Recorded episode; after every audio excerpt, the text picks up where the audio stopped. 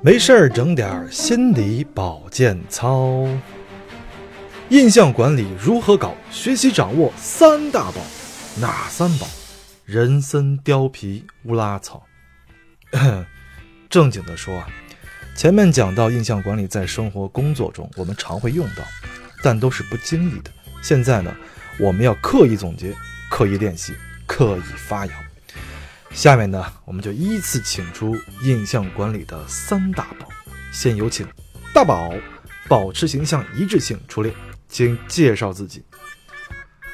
我们都希望与自己交往的人比较稳定，反复无常会让人琢磨不定，无法控制与他交往，因此保持一致的形象是给人以良好印象的前提。这就是我不一样的烟火。说得多好啊，啥意思？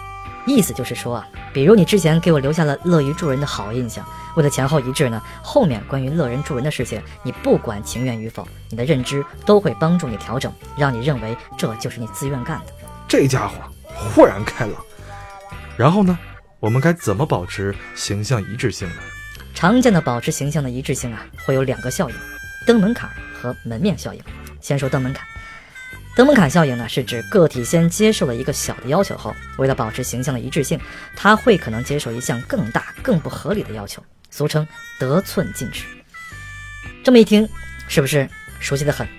我们谈恋爱的时候路过一家酒店，突然你就发病了，这时候你会对姑娘说，不行了，我们进去休息一下吧，只是休息一下。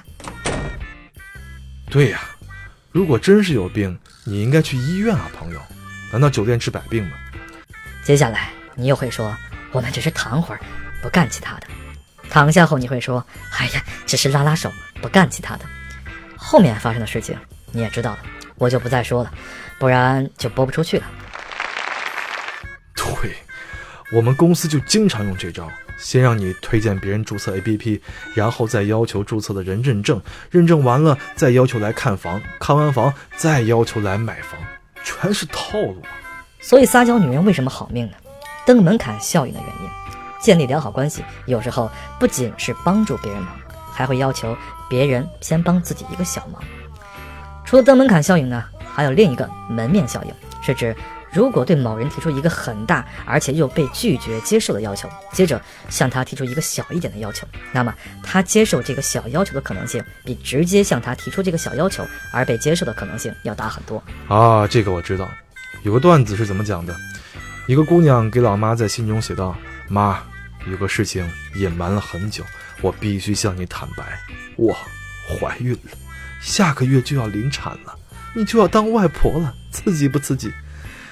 可是孩子的父亲是个瘾君子，上周因抢劫罪刚被抓到监狱里，出狱可能得等到十年后了。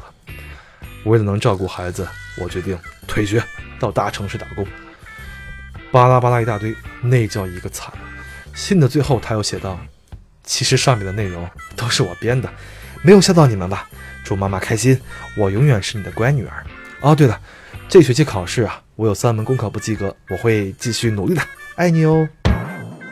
高手高手啊。好了，感谢大宝给我们带来的讲解，下讲我们继续讲后俩宝。